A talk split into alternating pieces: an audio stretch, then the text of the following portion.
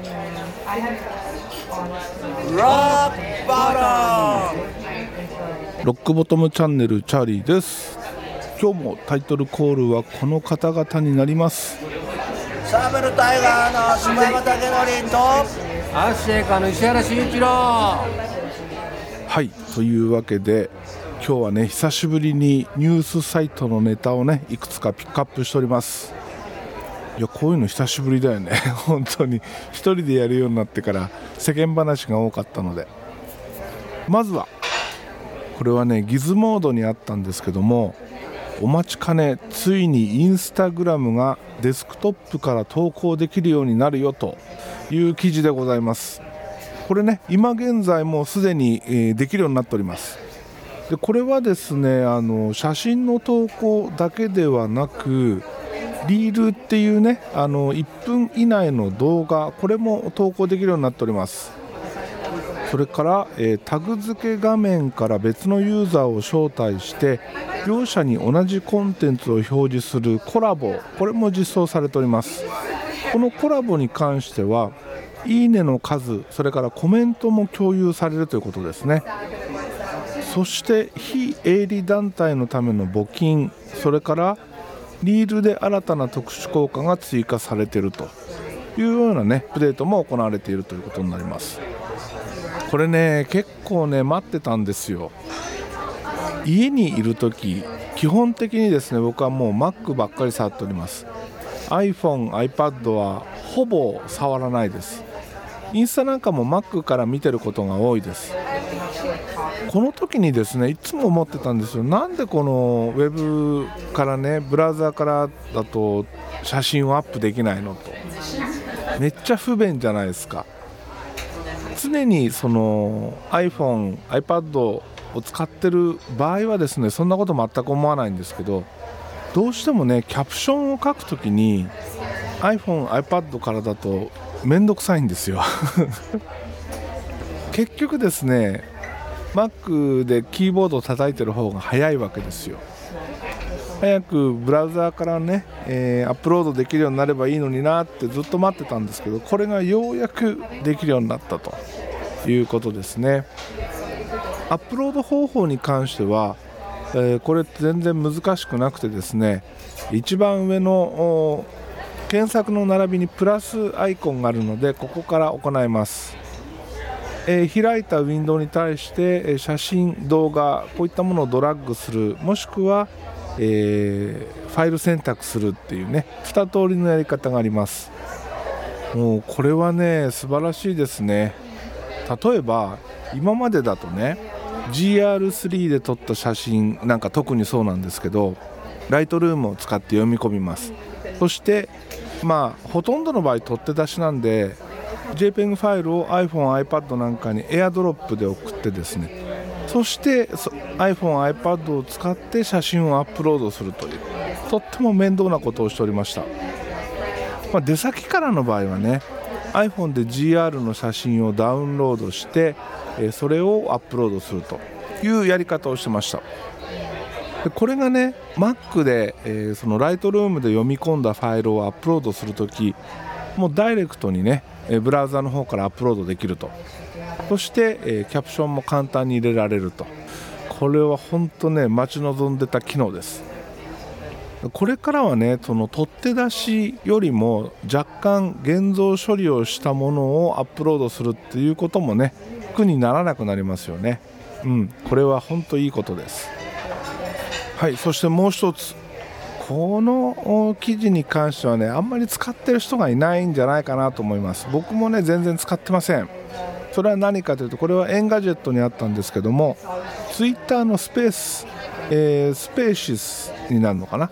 えー、これがですねフォロワー数に関係なくホストができるようになります。今までは600人以上のフォロワーがいる人じゃないとホストになれなかったんですよね。だけどこの制限がなくなりました。これもねすでに制限なしで使えるってことですね。どうなんでしょうこれ。使ってる人結構いるのかな。ぶっちゃけこれを使うならクラブハウスでいいなっていうところですよね。実際僕はですねこのサービスがローンチした時に数回使ったんですけど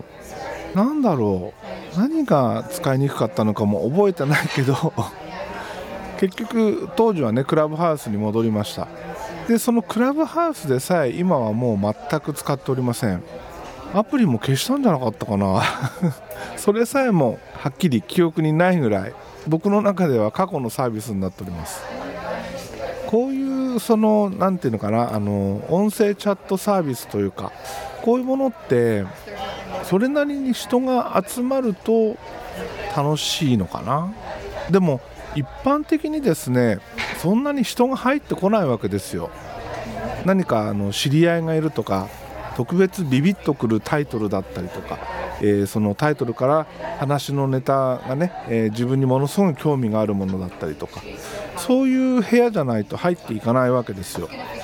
でそういうねタイトルをつけるのが上手な人はいいんですけど僕なんかねタイトルつけるのほんと下手くそでポッドキャストのタイトルもそうなんですけど毎回すごい悩むんですよ。でもそこはねやっぱりつかみとして重要なわけですよね。だからね本当タイトルとかそういった、えー、短い言葉でインパクトのあるしかも、えー、みんなが興味を持ちそうなそういうね、えー、ものを作れる人っていうのは本当尊敬します。そしてもう一つ。これまた Gizmodo にあったんですが音楽サブスクは Amazon 派に朗報。 Unlimited 会員は無料で HD が利用可能になりましたと。いう記事がありました。でこれはですね Amazon Music Unlimited このサービスが追加料金なしで HD およびウルトラ HD そして空間オーディオを利用できるようになったという。これはすごいですよね。Amazon Music Unlimited に関してはプライム会員の場合は月額780円、え年払いにすると7800円。そしてプライム会員ではない人の場合は月額980円で利用できるという。僕なんかだと Amazon プライム入ってるので月額780円になるわけですよ。対して僕が今メインで使ってる Spotify これはね980円だったかな。なので Spotify よりも安くて高音質なものが聴ける。これはね素晴らしいですよね。今まで Amazon Music Unlimited で聴けたあその音楽ファイルに関しては配信のために圧縮されたオーディオファイルということで元の音質からは多少の劣化があったということになります。これが今回 HD それからウルトラ HD ということで、え CD 音質ロスレスの CD 音質もしくはハイレゾこれに対応したということになります。で曲数なんですけど CD 音質 HD に関しては7500万曲ほどが対応していると。そしてウルトラ HD ハイレゾに関しては700万曲以上が対応しているということですね。でこの対応楽曲に関しては今後どんどん増えていくというふうになっております。今年のどうだろう春ぐらいからサービスにしたんだっけこれ。その頃は Amazon Music Unlimited HD っていう名前だったと思うんですけど Amazon Music HD だったかな。で、えその時にね、えー、少しこれ使ってました。僕的にはこれ前もね、え言いましたけど CD 音質ここでいう HD っていう音質であれば別にいいんですよ。それ以上はねそんなに求めてないんですよ。なぜかというとハイレゾに関してはよし聞くぞっていうこの気合入れた時じゃないとその良さがねあんまりこう体感できないというか分かりにくいというか。なので普段えー、BGM 的に流してたりするのにそんな高音質なものはいらないから HD だけで十分なんですよ。その HD の対応 Spotify 早くしてよという 本当そこなんですよね。これはこの前も言いましたけど Spotify 今年の秋にはその HD の配信を始めるっていうのね。今年の春ぐらいからアナウンスしてるのにその後全く音沙汰がないんですよ。もう気づけばね10月ももうすぐ終わりそうな勢いなわけですよ。一体いつ始まるの？と。いうところなんですよね。そして、えー、空間オーディオですね、えー、空間オーディオに対しては今回はドルビーアトモスそれから360リアリティオーディオこういうものがね対応するということですね。曲数としては数千っていうことなんですけど実際どのぐらいあるんでしょうね。ただこれを利用するにはですねこの空間オーディオに対応したヘッドホンスピーカーそういうものが必要になります。僕ねこの空間オーディオってなんか必要性を感じてないんですよね。そもそもサラウンド自体必要性を感じてないわけですよ。それはなぜかというと例えばねサラウンドのスピーカーシステムこれをね10万円で揃えますってなったらその同じ金額でステレオいわゆるその左右2本 ,2 本のね LR の、えー、そのスピーカーを買った方が絶対にね満足できるはずなんですよ。いい音で聞けるんですよ。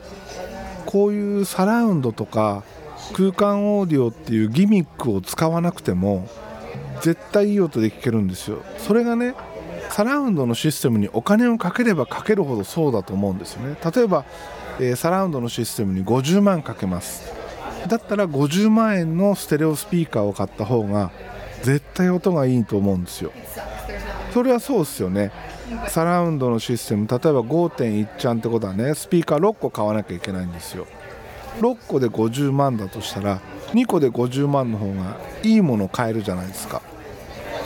なので、えー、僕はねサラウンドそれから空間オーディオにお金をかけるんであれば普通のステレオ環境にお金をかけたいなという派なんですよ。もちろんそこにかけるコストにねその制限がなく自由に使えるっていうんであればもしかしたら空間オーディオ 3D オーディオサラウンド。そういうものに対してね考えが変わるとは思うんですけど現状そんなことにはどうやってもなりえないので なので僕はステレオ派です。で今使ってるジェネレック8320っていうこのねコンパクトなスタジオモニターなんですけどこれでね十分満足しております。実際どうですかね？あの例えば部屋で、え自分の家でね、えサラウンド対応してるそのオーディオを組んでますっていう方がどのぐらいいるのか？じゃあいくらぐらいのシステムを組んでるのか？そこですよね。だってアンプだってサラウンド対応のアンプを用意しなきゃいけないわけですよ。で同じ例えば、えー、10万円のアンプを買います。片やサラウンド対応片やステレオ対応。そしたらねパーツ点数的に言ってもステレオ対応の方が少なく済むわけですよね。ででも同じ値段ということはステレオ対応のものの方が一個一個のパーツに対してよりいいものを組み込めるわけですよ。そうなるとよりね、え、ステレオ製品でお金をかけていった方が満足度は上がるんじゃないかなと思うんですよね。例えばスピーカーとアンプにそれぞれ100万円の予算があります。片やステレオアンプそれからステレオスピーカー片やサラウンドに対応した AV アンプそして、サラウンド用のスピーカーセット。両方の音を聞き比べた時これ、えー、純粋に音質の話ですけどね。サラウンドそれから空間オーディオっていういわゆるそのギミック的なおすげえっていうその飛び道具的な話ではなく純粋に音そのものを聞いた時にどっちがいいのかって話ですよね。絶対ステレオのセットの方がいいに決まってると思うんですよ。実際大昔ですねそれこそもう20年ぐらい前になるのかな。スタジオにいた時にこれからサラウンドのシステムあった方が何かといいですよっていうようなことを言われてですねデモ機をお借りしたことがあります。その時に借りたデモ機はスピーカーはジェネレックミドルレンジのシリーズの一番上のスピーカーだったかな。でそれとでっかいサブウーハー。そして、えー、サラウンドプロセッサーっていうのをお借りしました。確かねトータルでね1000万近いんじゃなかったかな。とにかくねものすごいお高い。いわゆるその、サラウンド音源を制作するためのシステムですね。家庭用のものとは違うけどその家で聞くソースを作るためのものですよね。モニタリングその作るためにモニタリングするためのシステム。これをお借りしたんですけど当時のスタジオのラージモニターっていうね壁に埋め込まれてるその一番大きなスピーカー。これがね確かペアで7800万ぐらいなんですよ。でそれに、えー、モノラルのパワーアンプをそれぞれつないでると。多分ですけど金額的には同じぐらいになるんじゃないかな。1000万ぐらいになると思います。アンプとスピーカーでね。これをね実際聴き比べたんですよ。その時に確かにねそのジェネレックっていうねいいスピーカーを使ってえサランドプロセッサーっていうねお高いそのシステムで組んで鳴らしてるわけだから悪くはない。悪くはないんだけど同じ金額をかけるならこのラージスピーカーで普段聞いてる音の方がいいなと。純粋に音質としてねいいなと。だから僕はねあのそれを経験して以降そのサラウンドとか、えー、3D オーディオとかそういうものにね全然興味がなくなっちゃったんですよね。難しいですよねこういうのね。もちろんその飛び道具的に音がいろんなところから聞こえるそういうものが好きだっていう方がいるのもね当然理解しております。ただ音がいいよね悪いよねっていう話をするんであればサラウンドじゃなくて、えステレオのシステムだなっていうふうに思います。で Amazon Music Unlimited 実際使ってみた感想なんですけどその今年の夏ぐらいに使ってたんですけどまあまあ使いやすいです。まあまあまあ使いやすい。どどうなんだろうな。聞き方によるかな。例えばプレイリストを多用する人にとってはどうだろう。あんまり使い勝手が良くない気もする。プレイリストに関してはあの Apple Music がね、えー、いいっていう風に言われてますけど僕はですね Spotify のプレイリスト結構気に入ってるんですよ。デイリーミックスっていうのがあってこれはジャンルごとにねいくつかのプレイリストを作り分けてくれるというそういう機能になります。それから最近始まったデイリーピックスっていうこれはよく聞く曲に基づいて、えー、プラスニュース番組も織り交ぜて配信してくれるんですよ。でこういうのを聞いたりしてます。なんですが Amazon, Amazon Music に関してはそういう聴き方というよりはアルバム単位曲単位で聴いていくのに使いやすいのかなっていう気がしてる、うん、ただね、えー、これやり方を僕がよく分かんないままやめちゃったからなんですけどもしかしたらちゃんとしたやり方があるのかもしれないんだけどアルバム曲ごとにお気に入り登録っていうのはあるんだけどミュージシャン単位での登録っていうのがねあんまりうまく機能してなかったような気がするんですよ。僕はですね基本アルバム単位で聴くのが一番多いです。アルバム単位で聴こうとした時にアルバムを検索するんじゃなくてミュージシャンの中に入って聴きたいアルバムをチョイスするっていう感じなんですけどその時にねそうやって開いたそのミュージシャンのページからアルバムの一覧ページに入った時にアルバムの並びがですね年代別に並ばないんですよ。これ相当できるのかな？それも覚えてないんですけど多分ね人気のあるアルバムが上に表示されてくるんですよ。そうなると探すのがすごい大変で特にその歴史の長いバンドはアルバムをたくさん出してるんで探すのが結構大変で年代別に並んでるとあ多分下の方にあるなとか真ん中真ん中辺にあるなとかもうパッと見分かるじゃないですか。それがねできなかったのがすごい使い勝手の悪さっていう印象になってるんだと思うんですよね。もしかしたら今その辺改善されてるのかもしれないですね。これもう一回契約してみようかな。780円です。でまあ音楽関係の話だともう一つ。僕の大好きなバンドドリームシアター。このドリームシアターがですねついにニューアルバムを発表してくれました。アルバムタイトル「A View from the Top of the World」ちょっとな長ったらしいよね。もうねさっきからこれずっと聞いてるんですけど先行で、えー発表された曲2曲を含む合計7曲になります。7曲合計時間1時間10分。1曲1曲長いなっていう印象でしょ？なんですが10分を超える曲は2曲しか入っておりません。えどういうこと？と。え一番短い曲は6分24秒。で、えー一番長い曲がなんと20分23秒もあります。やばいよねこれね。本当もうプログレだよね。プログレです。うん。でも、えーこの「A View from the Top of the World」捨て曲ほんとないです。全曲めちゃかっこいいです。いやこれは素晴らしいですね。ほんといいアルバム。ジャケットもかっこいいしこれはいいですね。ツアー楽しみです。ツアー来てくれるのかな？もし、えードリームシアター知らないという方はですねぜひこのアルバム一回聴いてほしいですね。めっちゃかっこいいです。ただ、えー曲が長いということはまあこれドリームシアターに関しては、えー常にそういうパターンなんですけどイントロだけで2分3分当たり前です。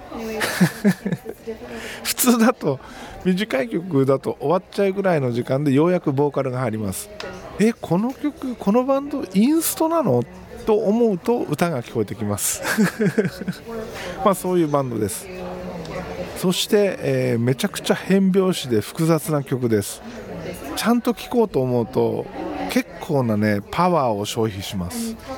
でも BGM としてかけてても邪魔にならないんですよ。いや邪魔にならないっていうのも変だけど